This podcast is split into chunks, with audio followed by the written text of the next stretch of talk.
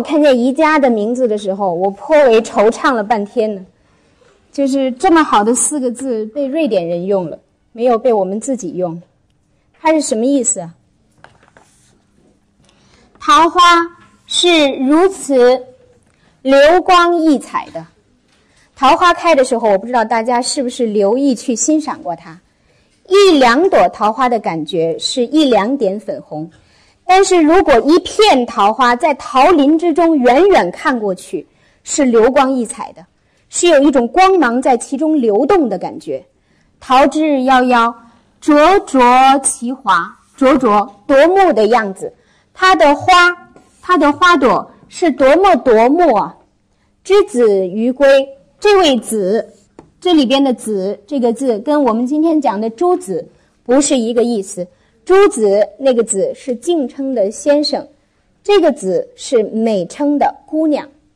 这位姑娘今天要出嫁了，所以我们想象，这是新嫁娘的脸上因为兴奋和对幸福的期待而呈现出来的光彩。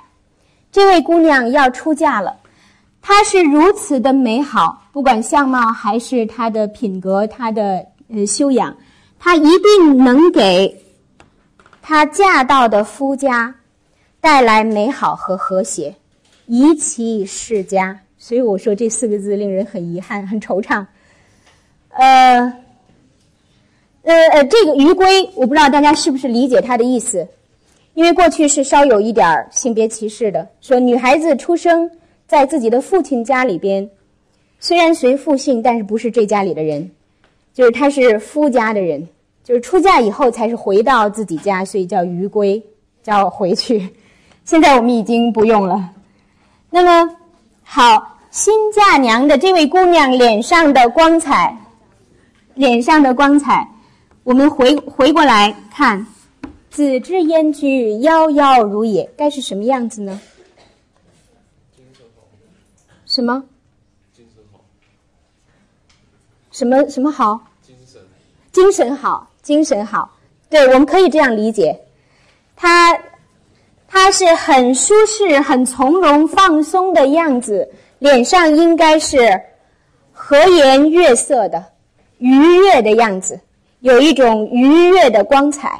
这个是孔子，这是他的学生眼中的孔子。那么又有一种记载说：“望之俨然，及之却温。”你远远看到他的时候。他是如此令人肃然起敬的，俨然，极之走进去，跟他接近，与他接触，与他交谈之后，发现这个人是如此，是如此温和的，是如此温厚的，是如此含蓄的。温，实际上我们说这其中有含蓄深厚的含义，它不仅仅是温和而已。那么，所以在这个我们呃，我们这个民族如果讲到人格的美学、人格审美学的话，有一段著名的评价，呃，是南宋的儒学大家呃朱熹所做的。如果大家去看那本书，就是《四书集注》，其中有一段话是朱熹在比较孔子和孟子两个人的人格。那么他用了一种比喻，呃，用了一种很有美感的比喻。他说：“孟子的这个人，孟子这个人给人的感受像什么？以什么来比喻？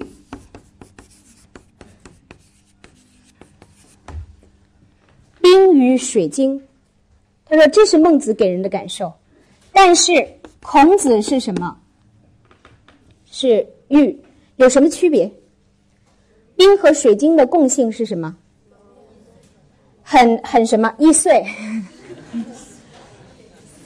嗯，冰还异化。冰和水晶从视觉感受上带给人们的是剔透，对吗？透明的。玉给人的感受是什么？是呃，你摸去是温润的，看起来是什么样的？它不是完全透明的，对吗？对，它是这个在在。在宝玉石学、矿物学上叫做折光率，就是说它的透明度是怎么样的。玉的折光率较低，所以它不不可能是完全透明的。但是恰恰是它的这个特性，成为我们的民族审美学之中最为推崇的。为什么？就是你永远，它永远给你的感觉是，它最美的那一层你还没看到。这是含蓄，是含蓄深厚之美。当你欣赏玉的时候，你永远觉得它最美的那层还在里边，是含在深处的。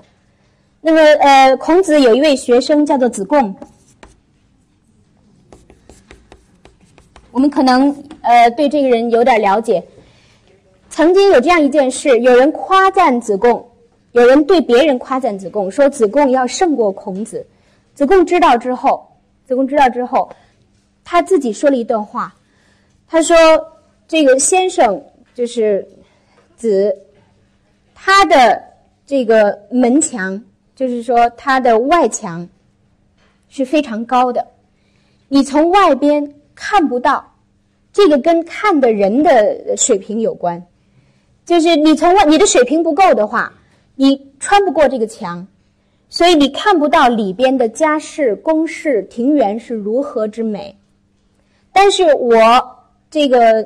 呃，我子贡，我的墙只有及肩，也就肩膀这么高，所以别人是很容易目光愉悦到我这个墙，看到里边哦，有有有这样的这个小桥流水，有有怎样的呃房舍亭台，是容易看到的。但是，但是这并不说明我比我的老师要出色。实际上，子贡是非常自负的一个人，但是他非常严肃的来回答这个问题，就是这个跟。跟评价的人的水平有关。那么，好，就是我们说孔子，他的学生是这样评价他，就是他追随身边的人是这样评价他，后世的人是这样评价他。所以，这个人在我们的民族文化之中，他不仅仅是一位文化导师，他从人格、从个人的德行。到他的智慧都成为我们这个民族所呃所追随的理想和典范。那么孔子自己是怎么来来评价自己的一生？我们回来看。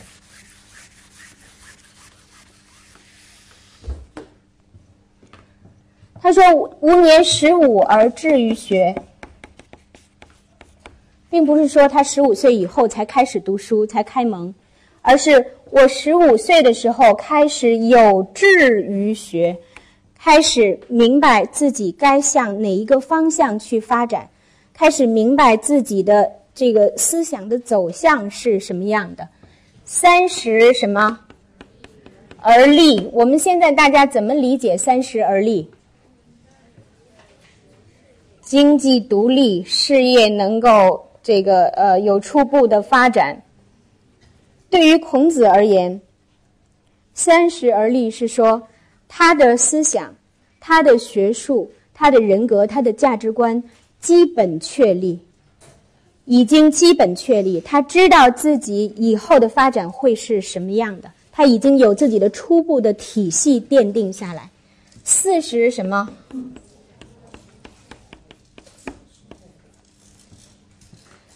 从三十岁。到四十岁之间，其实孔子已经有了很多经历，他也呃希望将自己的思想、他的这个见解，能够在现实之中得以实现，所以希望能够得到这个鲁公的支持，就是呃我们我们所知道的呃鲁昭公，呃，但是他遭遇了很多挫折。那么他同时也曾经向齐国发展，希望向齐国发展，但是也受挫。这个可能跟我们大家所熟悉的齐国有一位著名的这个智慧的人叫做晏子，那么是呃遭到了晏子的阻挠。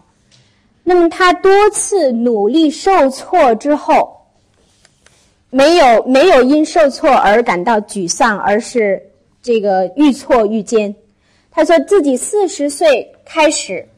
没有不再受这样的事情的干扰，没有这样的事情给他再次呃带来困惑和挫折感，就是我刚才说的愈挫愈愈坚，他要走下去，沿着这条路走下去。呃，这里边有有一次，他和刚才我提到的子贡有一段对话。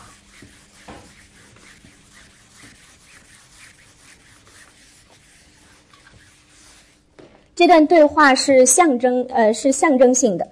子贡说，用一个问题来问自己的老师说：“有美玉于斯。”老师先生，假若假若我有一块美玉在手里，我该怎么办？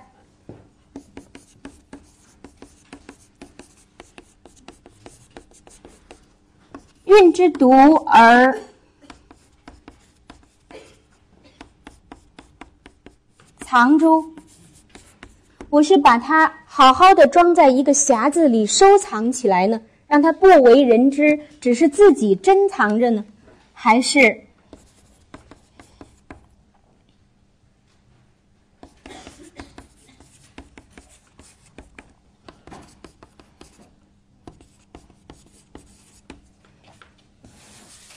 这个字在这儿应该用，或者是等别人给我出一个好价钱，我所满意的价钱的时候，我把它卖掉呢？实际上，这个不是在谈论玉，而是在谈论自己。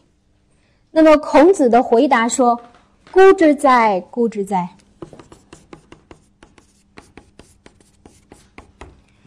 重复了两遍，说“孤之哉，孤之哉”，是加强语气。无无待古者也，连我都是在等待那个会买的人出价钱来买的人。就是子贡的问话也是：老师，我该怎么办？我是将来等一个机会就出山去做事，去在这个社会之中去实现。把自己的才干得以施展呢，还是我就这样身怀才干而令人不闻？孔子是说，连我都是在等待机会呢。孔子的一生其实就是这样，在身怀美玉，待古而孤。那么他是从我们说这四十岁的不惑也与此有关。这段经历之中，他屡次受挫，但是一直坚持下去。五十。五十是什么？五十而知天命。天命这个词，在中国的文化之中，始终有着两层含义。第一层含义，天命是主观的，也就是说，有一个真的有着意志的天的存在，就是说，上天是有力量的，它是某种神的形象。它可以对这个人事有影响的，它可以有裁决，就是真命天子，就是从就是以这个以以这个意义存在的。但是另外一层意义的天命是是天道，是规律，是一种规律的存在，它是比较客观的。孔子是一个不与怪力乱神的人，敬鬼神而远之的人。所以他所谈的天命是天道的含义，是比较强调客观的规律的。他说：“我五十而五十岁以后了解了天命之所在。我的理解，天命是什么？为什么会谈到从个人的一直是在谈个人的努力，但是到五十岁开始天天开始谈天命，因为可以呃。”了解了自己的局限性，知道了有什么是自己做不到的，不管是由于主观的还是外在的这个客观的限制，总有一些事情是我所做不到的。我总是觉得，如果一个人到了这个阶段的话，才真正表明他的成熟，他的人格的成熟。还有一重含义是，孔子五十岁而学艺。周易，孔子五十岁开始学周易，这个不是说孔子以前不能学，但是孔子在五十岁以前不选择学周易，就是当你对人生的经历和体验理解没有达到这个程度的时候，呃，是不适合去学习周易的，去推演一些规律的，呃，我是同意的。我我，而且我在想，连孔先生都是到五十岁才学周易，所以我觉得最好周易还是晚一点碰，就是呃，因为这个与人的理解力有关，就是你的人生经历决定了我们的理解的境界。五十而知天命，六十什么？孔子说，别人就是人不知而不愠，不亦君子乎？别人因为不了解你而误解了你，或者是哪怕是批评了你，甚至是。甚至是这个呃，比如说，呃，诋毁了你，但是因为他不了解，所以可以从容的去面对，去宽容的去面对，不因之而添烦恼，或者产生怨恨之心，这不也是君子吗？不亦君子乎？这个说来容易，做来是太难了。我们每个人都希望听顺耳的话，每个人都听希望听美言。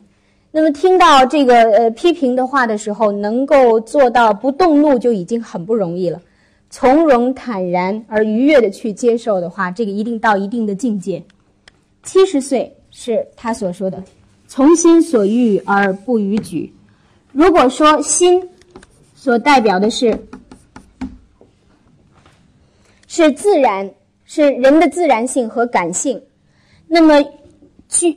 这个矩规矩的矩所代表的，应该是孔子所向往的人格的理想状态。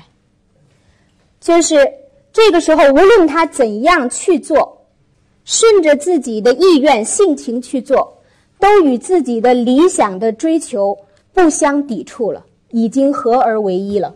这是他已经做到了这个状态。但是，我们回头去看的话，也就是说。孔子六十岁以前并不能做到耳顺，五十岁以前还不能够明白自己有些事情是做不到的，四十岁之前还都有货，三十岁之前还没能建立自己的体系。所以我刚才问大家，有没有人面前出现的孔子是二三十岁的孔子？就是出现在我们在我们这个民族的观念之中的孔子，几乎已经都是这个状态的了。但是我们要知道，他的一生是这样走来的，是一步一步走来的。如果如果说这是圣人的话，那么他有着一个他有着一个超凡的过程，就是他怎样从一个凡人。一个有缺陷、有局限的人，一步一步走来。那么，嗯，这个所所以我在说，我们每个人说“人之初，性本善”，这个善不是说完善，而是说向善。我们每个人身上都有恶，但是这并不妨碍我们是希望自己日趋完善的人。就像这孔子是一个理想，是我们民民族的一个呃呃理想形象。那么，到底儒家讲了什么？孔子所确立的思想体系是什么样的？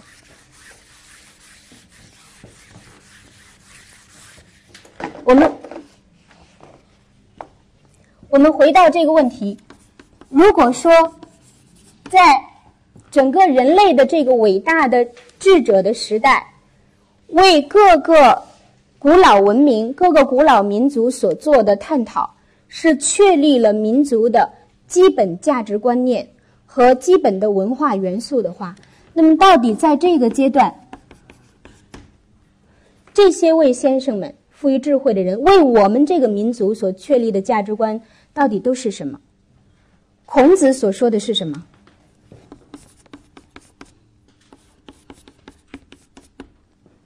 孔子自己曾经说过“一言以蔽之”，但是他没有把这这句话说透。最后由他的学生还是子贡，我我们今天提到了很多次子贡，其实，呃，他的学生里边很很很多很出色的。孔子自己最欣赏的学生是颜回。嗯嗯，好，我们回到这个，他说，孔子孔子说我的思想“一言以蔽之”两个字就可以概括，子贡替他说出来。忠恕二字，到底什么是忠，什么是恕呢？忠是就事而言，恕是就人而言。说谋事要忠，对于自己的职责，面对处理具体的事务和侍奉君主，都一定要忠于职责。到底这个职责，其实它包括责任和义务。如果我们把它具体化一些，